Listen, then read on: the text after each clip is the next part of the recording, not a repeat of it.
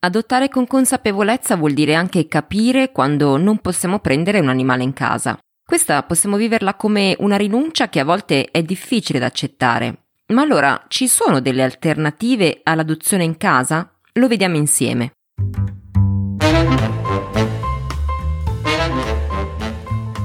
Benvenuti in Zampe in Famiglia, come prendersi cura di cani e gatti domestici su temi di educazione, salute e alimentazione una serie realizzata in collaborazione con medici veterinari e professionisti del settore, scritta e prodotta da me, Esther Memeo.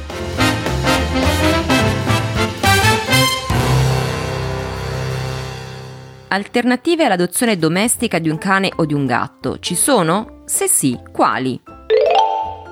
A volte ci rendiamo conto che per quanto desideriamo avere un animale in casa con noi, non ci è possibile ospitarlo, perché magari non abbiamo tempo di accudirlo, oppure manca lo spazio in casa, o magari non tutti in famiglia sono d'accordo. E questa potremmo anche viverla come una rinuncia. Allora, cosa si può fare? In effetti ci sono delle alternative che possiamo valutare in questo caso alternative che spesso non prendiamo in considerazione ma che in ogni caso possono soddisfare il desiderio di accudire un animale domestico. Oggi ne menzioneremo tre che in misura diversa possono sopperire all'impossibilità quindi di adottare un animale in casa.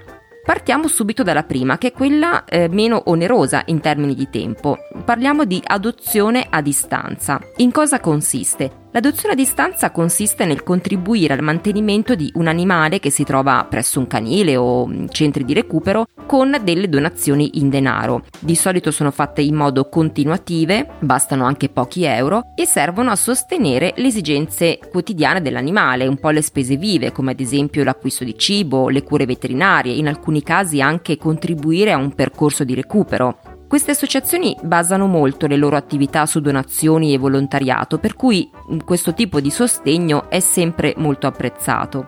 Anche perché spesso i cani adottabili a distanza sono trovatelli oppure cani anziani o addirittura cani recuperati da maltrattamenti o combattimenti che quindi difficilmente potrebbero essere adottati in famiglia. La cosa importante è scegliere un'associazione affidabile, magari anche suggerita da un veterinario di fiducia, o meglio se è conosciuta e ben strutturata. In ogni caso il procedimento è molto semplice. L'associazione mette a disposizione le foto dei cani o dei gatti alle quali si può scegliere di fare donazione e tra questi poi decidiamo quale animale vogliamo adottare a distanza. Si compila un form, si decide la somma di denaro che si vuole destinare e dopodiché sarà rilasciato un certificato di adozione contenente la storia del cane o del gatto e la sua foto. Poi sarà cura delle associazioni inviare all'adottante tutte le informazioni relative al cane o al gatto adottato, così da renderlo partecipe delle cure alle quali sta contribuendo. L'adozione a distanza non è vincolante perché si può sospendere in qualsiasi momento, ma è comunque un ottimo modo per contribuire alle spese vive, quelle eh, ovviamente necessarie alla vita quotidiana di cani e gatti meno fortunati. La seconda alternativa sono le donazioni a canili o gattili di oggetti o strumenti di utilità. Mi riferisco per esempio alla possibilità di donare coperte, giochi, utensili da lavoro, cibo, che sono sempre ben accetti. Se intorno a voi c'è un canile o un rifugio per gatti, chiedete quali sono i modi in cui potete contribuire in modo da soddisfare anche le esigenze reali eh, del, degli ospiti di questi centri. Spesso non pensiamo a quanto poco ci possa costare questo gesto e a quanto invece tanto benessere possiamo regalare a questi animali. Infine la terza alternativa, che è quella di diventare voi stessi dei volontari in uno di questi centri. Ci avete mai pensato? Se non avete la possibilità di adottare un cane o un gatto tutto vostro, ma avete del tempo a disposizione, perché non prestare servizio come volontari? È un'esperienza davvero coinvolgente dal punto di vista emotivo. Io personalmente ho avuto l'opportunità di partecipare a qualche giornata in canile aperta al pubblico e mi sono resa conto di quanto impegno e dedizione ci mettano i volontari che costantemente dedicano il loro tempo e le proprie energie per portare a passeggio i cani, accudirli, nutrirli, regalare loro dei momenti di gioco e di amore che altrimenti non avrebbero. Vorrei che comunque fosse un volontario a raccontarvi questa esperienza e a trasmettervi le emozioni che si provano. In questa puntata ho voluto invitare Ottavio Bardari, che è partner di questo progetto che da anni presta servizio come volontario presso il canile di Palazzolo Milanese in provincia di Milano. Sentiamo la sua esperienza. Decidere di fare volontariato in un canile è una di quelle esperienze che auguro di vivere a tutti quelli che amano gli animali. Entrare in un box, vedere gli occhi felici del cane perché sa che sei lì per lui, per portarlo in passeggiata, per regalargli una coccola o perché è il momento della pappa, sono emozioni che ti resteranno per sempre. La mia esperienza di volontario è nata per caso. Andai presso un canile nei dintorni di Milano per prendere il calendario della loro associazione. Quando entrai nella struttura non ero assolutamente preparato allo spettacolo che mi si presentò dinanzi. Sembrava che tutti i cani da dentro quei box mi chiamassero.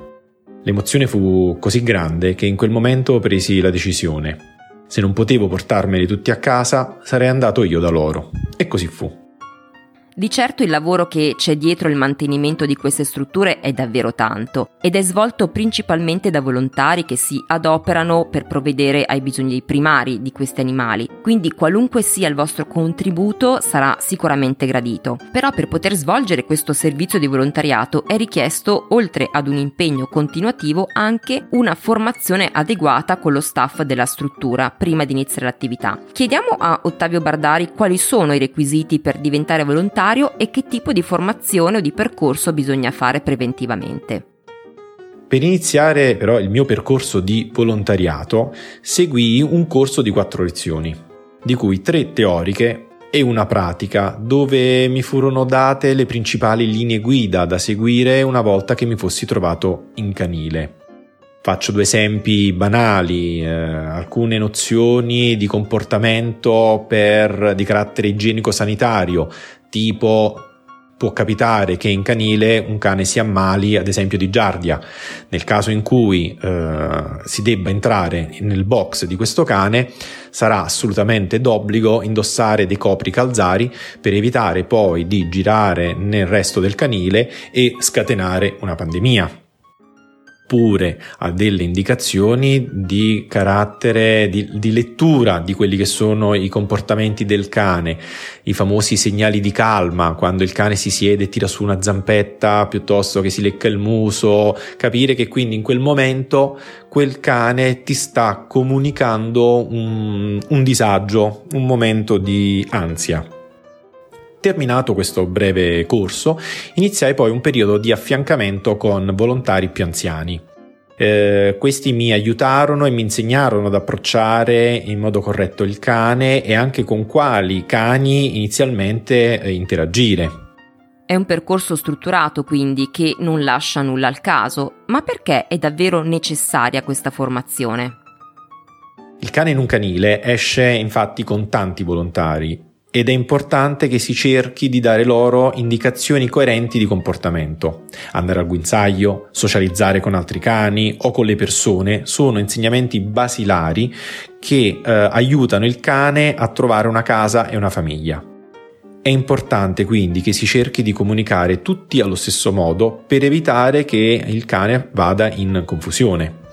Il tempo, insieme all'impegno e alla costanza, permetteranno a chiunque senta il desiderio di aiutare gli ospiti di un canile o di un gattile di vivere un'esperienza di grandissimo scambio di emozioni, grazie alla capacità che i nostri amici a quattro zampe hanno di donare incondizionatamente tutto il proprio amore. Auguro, ripeto, a chiunque di vivere questa esperienza.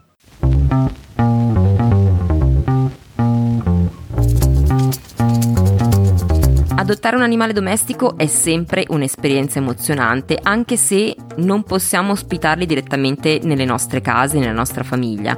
Ma come abbiamo visto esistono delle alternative che ci permettono di contribuire al loro benessere anche se eh, non possiamo ospitarli direttamente. E questi, come abbiamo visto, sono l'adozione a distanza, quindi tramite un contributo economico contenuto, la donazione di strumenti utili eh, come per esempio il cibo a canili o gattili e infine il volontariato volontariato in uno di questi centri. Qualunque sia la vostra possibilità in termini di tempo o di denaro, le alternative non mancano. Se invece avete la possibilità di averne uno tutto vostro, beh, la scelta diventa quasi infinita. Ma di questo ne parliamo nella prossima puntata. Intanto vi ricordo che potete seguirci nel canale Telegram di Zampe in Famiglia per restare aggiornati sugli episodi, per conoscere anche qualche curiosità che non troverete nel podcast e poi visitare il nostro sito zampeinfamiglia.it dove troverete anche tutti gli ospiti che parteciperanno nel corso delle puntate. Vi aspetto la prossima settimana.